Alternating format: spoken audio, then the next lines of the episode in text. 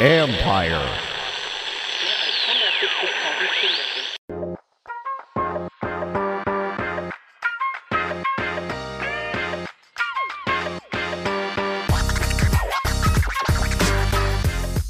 Welcome to Inside the Cap. I'm your host, Joel Corry. You can find me on Twitter at Corry Joel. That's C O R R Y J O E L. And also read my regular CBSSports.com column, Agents Take, on NFL salary cap and contract matters. Um, this time we're going to take a deep dive into what's next for the Green Bay Packers. The Green Bay Packers probably expected to be hosting the NFC championship game tomorrow, which would have been against the Los Angeles Rams. Instead, they were upset by the San Francisco 49ers 13 10 in the divisional playoff round. Um, for the Green Bay Packers have the second most challenging salary cap situation behind the New Orleans Saints.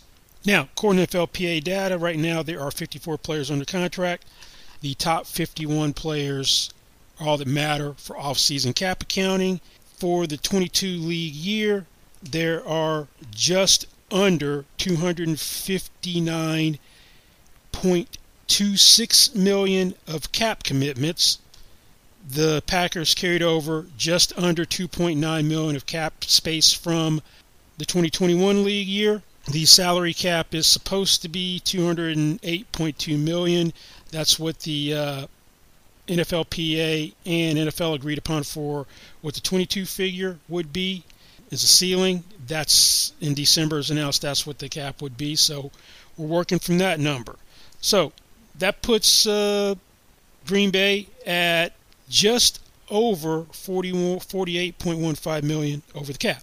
Now, that's not entirely accurate because it doesn't include some things which are going to factor into the equation. One, you got seven exclusive rights guys um, who most likely all of them will be tendered. So when you tender these guys, some of them are going to go into the top 51 and people will drop out. You've got Allen Lazard, who is a restricted free agent, as an undrafted player. He's probably going to get the second round tender of 3.986, um, which would give the Packers a second round pick as compensation on an unmatched offer sheet. If you gave him the low tender of 2.433, then since he was undrafted, all you'd have are matching rights. And usually, if there's a quality player, teams will, for an undrafted guy, they'll give him the second round tender at a minimum to make sure that he doesn't go anywhere or there's an offer sheet that can't be matched. Given Green Bay's cap issues, team could probably easily do that. So you got to factor him coming in, somebody else dropping out. And then Elgton Jenkins earned a proven performance escalator for the fourth year, was a Pro Bowler in 2020. So his fourth year salary will escalate to the second round tender of 3.986 million um, as well. So when you add that into the mix, those guys, that's going to take up an additional almost 6.75 million cap space. So you're really looking at Green Bay being just about 55 million over when I did the exact calculations, I got it at $54,913,772 over. Here's what we do know. Uh, we do know that there are three candidates who are highly likely, well, two candidates are highly likely to be restructured. So let's go ahead and assume that the restructures take place. Now, first one is going to be David Bakhtiari. Uh, Bakhtiari's got a 22 million two hundred and three thousand three hundred eight dollar cap number for 2022. Um, usually, when Green Bay does restructures, if there's a per game roster bonuses and a workout bonus, they leave those intact. So that's what we're going to do with any of these restructures that we're talking about. So you've got Bakhtiari, who's got a $9.5 million third day of the league year roster bonus. He's scheduled to make 3.2 million as a base salary. So if you take the whole roster bonus and you take all but his league minimum base salary of 1.12 million, that means you're going to take 2.08 million of base salary, convert that into signing bonus, so you got an 11.55 million dollar uh, conversion. He's got three years left on his contract 22, 23, and 24. So if you convert that money, you're going to create 7.72 million of cap space. You can make it as much as 9.264 million if you add voiding dummy years for 2025 and 26. I don't know whether they'll do that. So for these purposes, we're just going to go with the restructure, not adding the voiding dummy years. And then when you add voiding dummy years to a contract, you don't have the automatic the automatic conversion rights that are in a contract. Um, you actually have to negotiate with the player um, to do a simple restructure. You don't. So just to do the one I'm talking about, where you get 7.72 million, automatic conversions rights would kick in. Otherwise, you actually have to negotiate with the player um, to do to uh, do the to do a, a, restructure. The other guy would be Kenny Clark. Um, Kenny Clark's got a 20.9 million dollar cap number. He's got a 6.4 million dollar third day the league year roster bonus. His minimum base salary is 0.035 million, scheduled to make 8.25 million. So if you took all but his minimum base salary of 7.215 million, then you would be converting 13.615 million into signing bonus. He's also under contract for 3 years. So you would create nine million seven hundred seventy-six dollars, $76,666 with the conversion for him. If you add the voiding dummy years, then it goes up to ten point eight nine two million. Those two guys, I definitely expect Green Bay to go ahead and restructure. Now, one thing they could do with Jaire Alexander, who is heading into his fifth year option, I know he's someone you would extend. And let's say you can't get an extension done before the start of the league year. You borrow a page from what the New Orleans Saints did with Marshon Lattimore. Um, you're going to need his cooperation, um, but he's probably your franchise tag candidate next year, so he, he probably would you probably get help from Jaire and his agent is the Saints added four dummy voiding years to the fifth year option and then converted everything except minimum base salary into a signing bonus. Added in $30 million salaries for the four dummy years. And then, right before the start of the regular season, did the uh, extension. Now, the reason why you add such high salaries in is there's even though they're voiding dummy years, if you add years to the contract because they haven't voided yet and they wouldn't void until sometime after the 22 season before the 2023 league year started, that's considered a salary increase. So let's say if you put minimum salaries in there, there's a rule that you can do an increase up to the aggregate cap room available uh, of what's the years left on the contract and not have to buy by the uh, one year set rule, one year waiting period for a salary increase. So that's why you stick those huge base salaries in there. Um, so you'd have to so say you stuck forty million dollars in for Jaire Alexander, um, that would suffice. So if you did this for Jaire Alexander, Jaire Alexander, you would drop his base salary down to one point 035 million add 2023 to 2026 voiding dummy years, four years, and you're going to create nine million eight hundred seven thousand two hundred dollars in cap space. So the easy part's the restructures. So you would get from restructuring these three contracts twenty six million six hundred three thousand eight hundred sixty six dollars. If you went ahead and added the voiding dummy years for Bakhtiari and Clark, it goes up to twenty-nine million nine hundred sixty-three thousand two hundred dollars. And this is before we even address the elephant in the room, which is Aaron Rodgers. Aaron Rodgers uh, isn't going to play on his current cap number. He's got the second highest cap number in the league. There's no way that you're going to have Aaron Rodgers play on a cap number of $46,664,156. So if Aaron Rodgers decides he's happy enough in Green Bay to stay, they're going to do something. Most likely an extension, which which will render the pick of Jordan Love in the first round pick in 2020 which was the source of consternation, moot. Or he's going to ask for a trade. Now, there is one thing you could do. I I don't see this happening at all with Aaron Rodgers um, because typically you have automatic conversion rights in contracts. Theoretically, the Packers could try to solve the Aaron Rodgers problem in a way that I don't really see being realistic by doing a simple restructure. And let's say they they, they took uh, 25 million of his base salary and converted it into signing bonus, you get 12.5 million dollars cap room in 2022 that way. I don't really see that being um, an option, so I'm to kind of dismiss that one.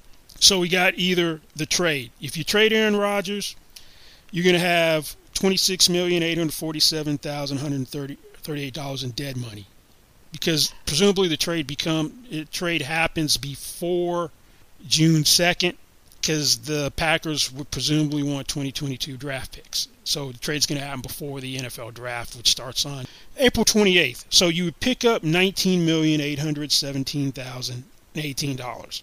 Trade couldn't be effective until the first day of the league year on March 16th. You would actually have to be under the cap before you make the trade, counting the $46.64 million cap hit. Then you would pick up the 19.8 million in cap room when the trade's made. Now, and that gets to if you're going to do an extension with Aaron Rodgers, how much cap room could you get? Aaron Rodgers has been someone who has been the highest paid player his last two extensions. And it was by anywhere between 9 and 11 percent is where he was above the guy who was the previous highest paid player. Right now, the highest paid player is by average yearly salary.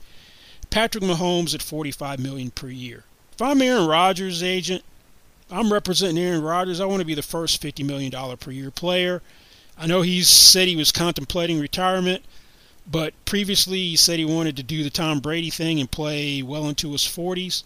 So he's 38 this year, turns 39 late next year. So you'd have him for basically up until basically where Tom Brady is right now, where Tom Brady's 44. So if you, tack down four new years, then the problem is when you do an extension, he's going to want a significant amount of money this year.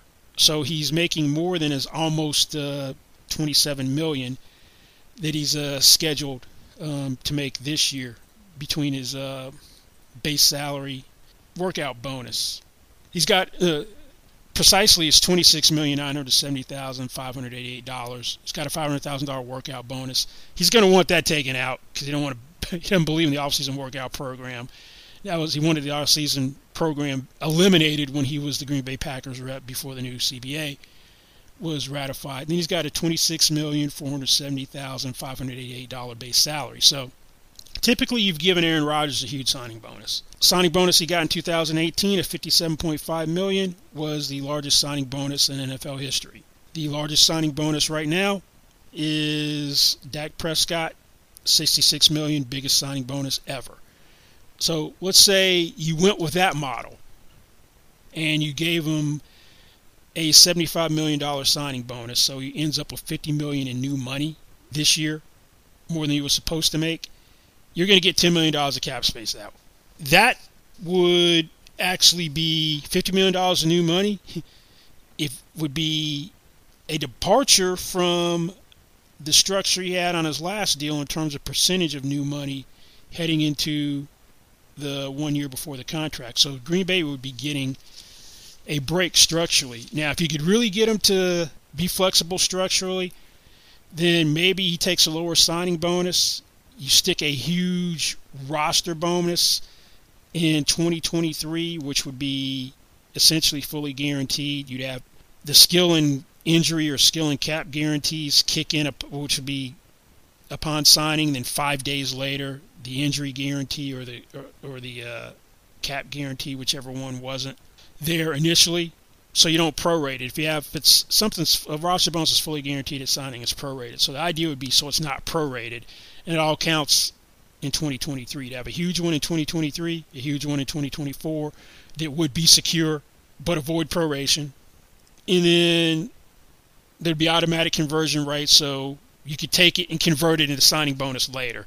So if you uh, had Aaron Rodgers take a $37.5 million signing bonus as opposed to a $75 million signing bonus, I'm just throwing out numbers for illustrative purposes, then you're going to get $17.5 million of cap space um, with a, with a uh, extension that way. Then we haven't even gotten to Davante Adams. According to um, NFL Media's Ian Rapoport a couple of weeks ago, Packers said they were going to um, stick a franchise tag on Davante Adams.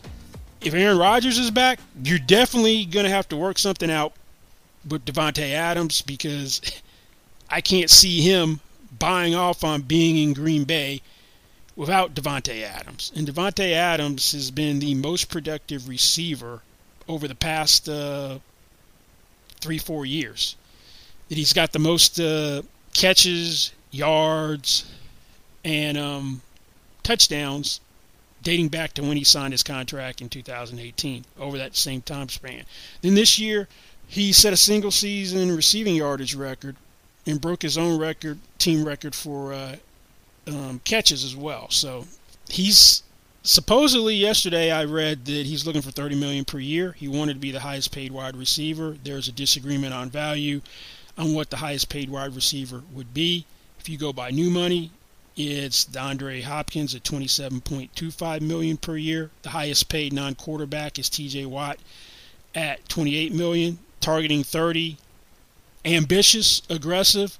I don't see there being a $30 million receiver, honestly. Now, the franchise tag, getting to that, uh, for him, it's going to be 20.12 million because it's going to be based on 120% of his prior year's salary. And how that's going to work is you're going to take all of his salary except for the $500,000 workout bonus, so that's going to be 16.35 million.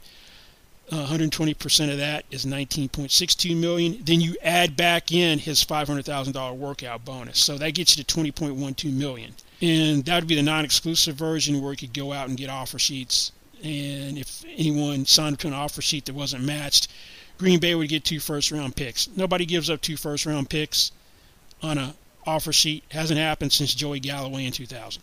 So if you did the exclusive version, which is calculated a little bit differently, which is the average of the top five salaries, meaning cap numbers at the end of the restricted free agent period for 2022 in mid-April, um, and that would be subject to change. Right now, that would be 22.623 million, but you can't solicit offer sheets. It's a closed negotiation. So, uh, Aaron Rodgers coming back would give Davante Adams a whole lot of leverage. Now, knowing what he's targeting, if Aaron Rodgers is gone, this screams tag and trade.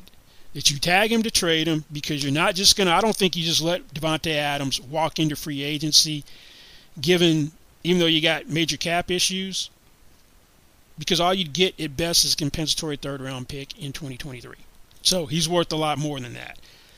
Now, before we, so Adams is going to add another 19 point, uh, I think 25, 2.95 million in cap space when you tag him. And I say that it's not the full 20.12 because someone in the top 51 comes out, which I think would have an 825 thousand dollar salary. So him going in the top 51, someone else coming out, that's what gets added to the whole equation, which is essentially, if you were uh, trading Rodgers, more or less close to the same. The cap savings of 19.8 and what in the franchise tag number. So if Rodgers is gone, the tag and trade seems much more viable because signability issues. And what would be appropriate compensation in a situation like that? Well, I would look to Odell Beckham Jr.'s trade in 2019. Odell Beckham Jr., when he was traded from the New York Giants to the Cleveland Browns, and I know I'm just looking at what was the original trade before they collapsed um, Kevin Zeitler and the Olivier Vernon exchange into and made it one combined trade. He went for a first round pick, which ended up being 17th overall, a third round pick, and Jabril Peppers as a player. So you'd be looking to get a first back, another pick, and that's a day two pick, and a player. A lot more than just letting them walk. The key part is what happens with Aaron Rodgers. If Aaron Rodgers stays, then you're going to work out an extension with uh, then you could work out an extension with the Davante Adams before the the new league year started, and depending on how you structured it, let's say you gave him a thirty million dollar signing bonus, a thirty five million dollar signing bonus on a five year deal. So you got a thirty five million dollar signing bonus, gets prorated seven million on the cap. And then you give him like a 1.2 million, 1.25 million dollar base salary. You got 8.25 million as a cap hit, as opposed to 20.12 as a um, franchise tag. So you would there'd be incentive or motivation to get that thing done early with Adams if Aaron Rodgers wants to be around. Also, be incentive to try to get Aaron Rodgers on an extension sooner rather than later because that's going to uh, factor into uh, which players would be released. If you had those two components taken care of and you're already picking up uh, 26.6 in cap space from the three restructures, then your whole uh, who do I uh, who are cap casualties uh, that dynamic changes a little bit. The next piece of the puzzle will be potential releases, salary cap casualties, uh, whatever you want to call it, and how deep the the cuts are made will depend on what happens with Aaron Rodgers and Davante Adams. So, um, what Aaron Rodgers decides to do is going to impact significantly what happens on on this side of the equation. Now, I don't see both Smith brothers being back, Za'Darius and Preston. At least one is going to be gone. Sean Gary played well as an edge rusher this year.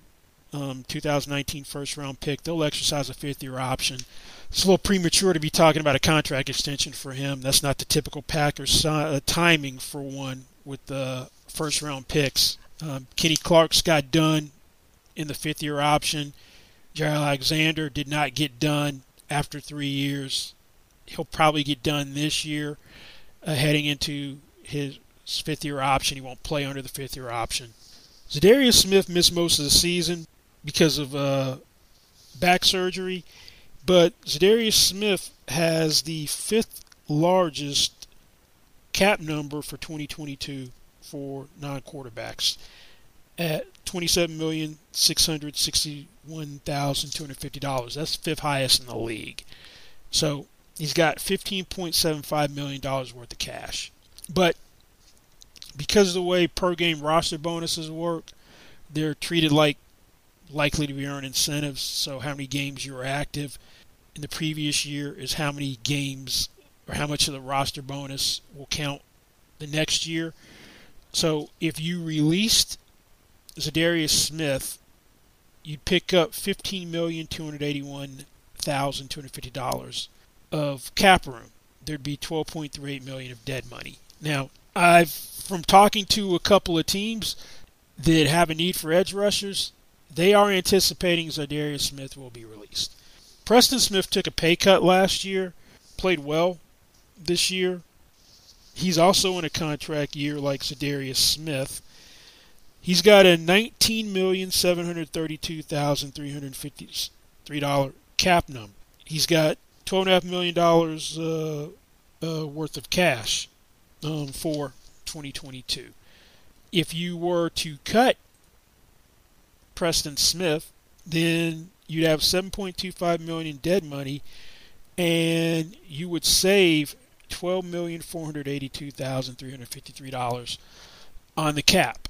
They're to have to Green Bay's to have to make a decision on him no later than the third day of the 2022 league year, which will be March 18th, and that is because he's got a three million dollar um, third day of the league year roster bonus, so you're not going to pay that and have him cut, and then then cut him. It might be easier to work out an extension for Preston Smith, where you could still pick up cap room. Um, maybe that's in the 10, $11 million range on an extension um, for him, and you keep him around as opposed to uh, um, releasing him. So that could be an option. I think Randall Cobb's uh, roster spot hinges on Aaron Rodgers. If Aaron Rodgers is around, since the only reason they traded for him was to placate Aaron Rodgers, I can't see Aaron Rodgers being happy about them cutting um, Randall Cobb.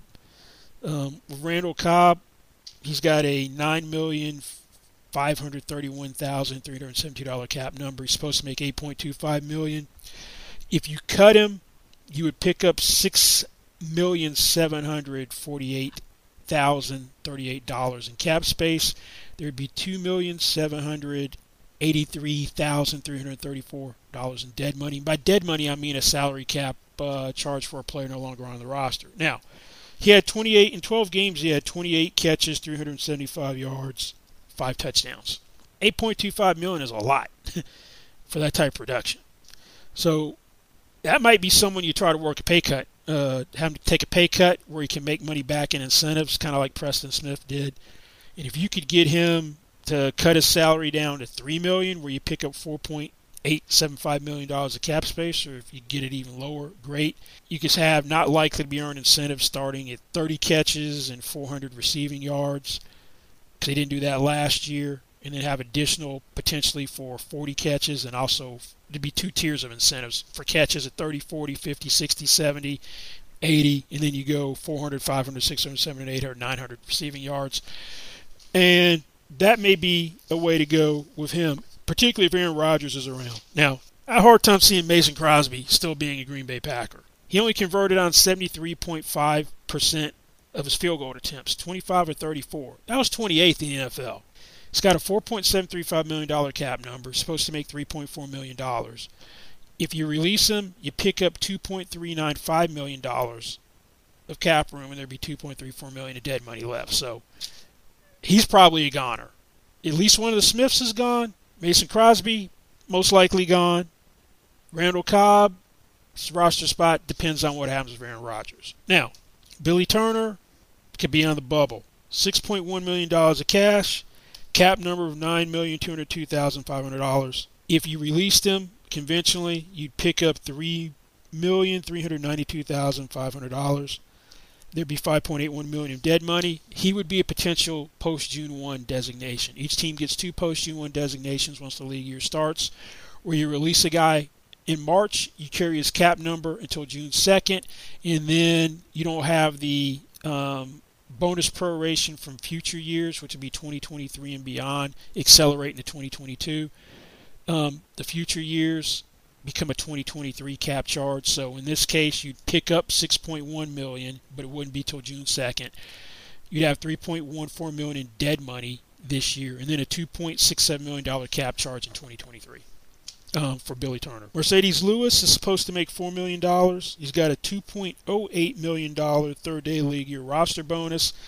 So you have to make a decision on him. Who knows? He might retire. He's basically just a blocking tight end. He's got a $4.525 million cap number. You would save $2.95 million by releasing him, and there'd be $1.575 million uh, of dead money with um, Marcedes Lewis.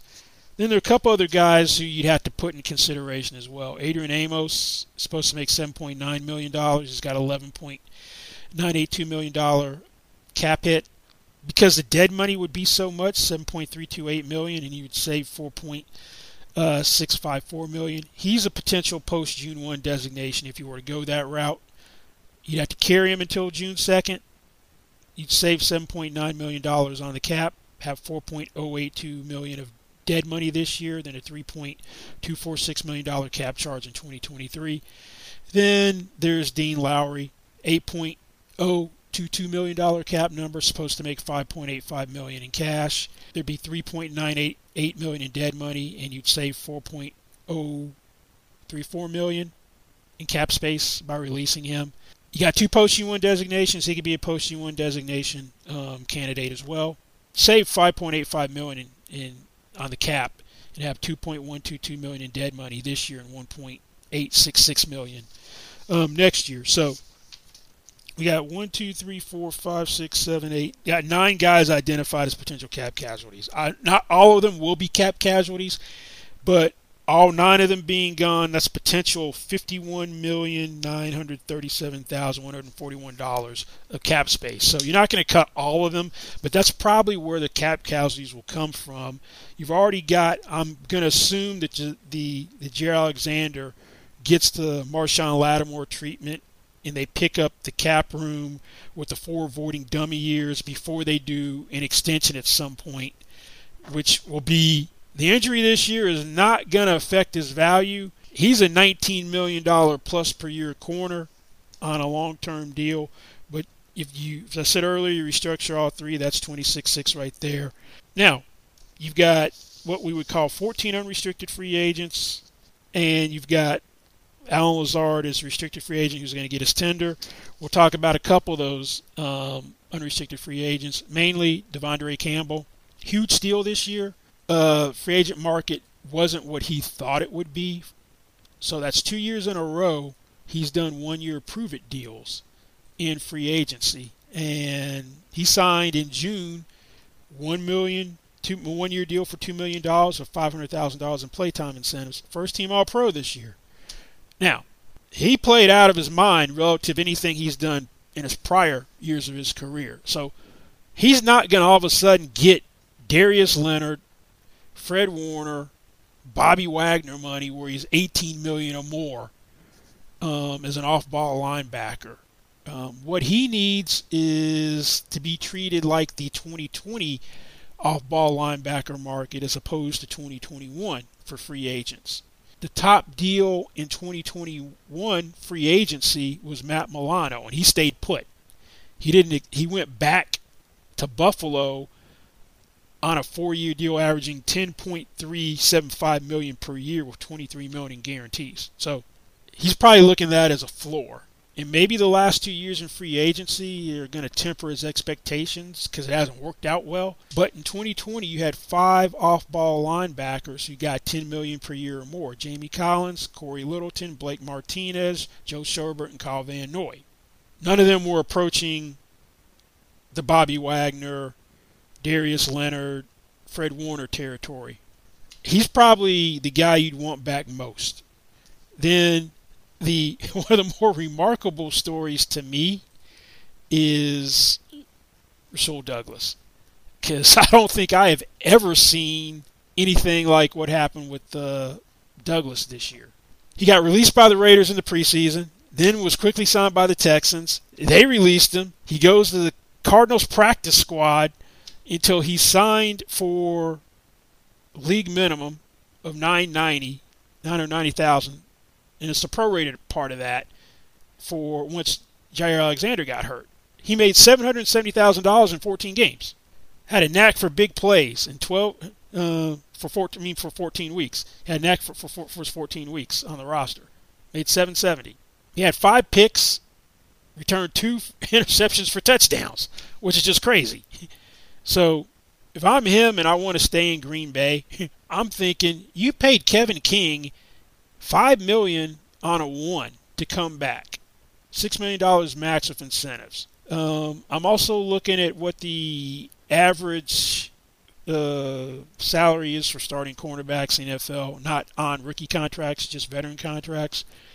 And according to NFLPA data, that's just under 8.4 million. He's probably going to be more flexible than maybe um, De'Vondre Campbell, just because this is a guy that was on the street. Anybody could have had him. And this, even more so than De'Vondre Campbell, is an outlier performance. so I'm curious to see what type of market he would have uh, in free agency because this is a guy that has never signed any huge contracts in his career. He was uh, drafted by the Philadelphia Eagles in 2017 as a third round pick and got released in 2020 from the Eagles and then signed uh, with the Carolina Panthers and played 2020 for nine for nine hundred twenty-five thousand dollars. so that's uh this is going to be the biggest payday of his career, whatever he signs for. I'm sure they'd want to have him back, but it'll be curious to see uh, what type of market uh, there would be um, for Rasul Douglas. You've also got your punter, uh, Corey Bojorquez, who's up as well. Uh, Marquez Valdes-Scantling is an unrestricted free agent. The interesting one is Robert Tonyan because uh, he tore his ACL middle of the season. Was playing on a restricted free agent tender, second round tender. of 3.384 million. If you had you saw guys last year on a one-year deal signed from anywhere between 4.5 million and six. Jared Cook, former Packer, signed a one-year deal with the uh, Chargers, 4.5 million, maxed out to six um, with incentives. And we saw Gerald Everett go from the Rams to Seahawks, six million, one-year deal, seven million dollar max through incentives. So maybe that's a range for for him. But that's just to kind of give you the lay of the land for the Green Bay Packers and things you should look for in the offseason and how they're going to get under the cap because when you factor Davante Adams and a franchise tag in, we're talking 74.2 million of an overage. um, but the first key thing is the Aaron Rodgers decision whether he wants to remain a Packer, wants to try to force himself out for trade. I'm dismissing retirement, and let's say here's here's a, here's another reason why I'm dismissing retirement. Let's say Tom Brady retires. So Aaron Rodgers is going to retire at the same time as Tom Brady, and they go in as first ballot Hall of Famers, and then Aaron Rodgers is playing second fiddle to Tom Brady at the Hall of Fame ceremony. So I also have a hard time thinking that uh, Aaron Rodgers was going out on a 13-10 loss to the 49ers in the divisional playoffs when he didn't play well and that he admitted he didn't play well. But it's really to me Aaron Rodgers trade or stay put. We'll see which way it goes, but hopefully you've gotten an idea of what the challenges are for Green Bay, where they can potentially get cap room via contract restructures and releases, uh, salary cap casualties, and then the Davante Adams piece as well as um, Aaron Rodgers. Extension with Rodgers staying. Is he going to play in a franchise tag for a year? Or do you trade him, tag and trade, just because salary expectations are just more than you'd ever want to deal with? But anyway, that's it for this week's Inside the Cap. Uh, thanks for listening. Don't forget, you can find me on Twitter at Corry Joel. That's C O R R Y J O E L.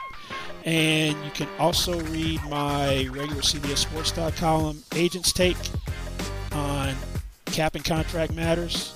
And thanks for listening, and we'll see you back here next time. Goodbye.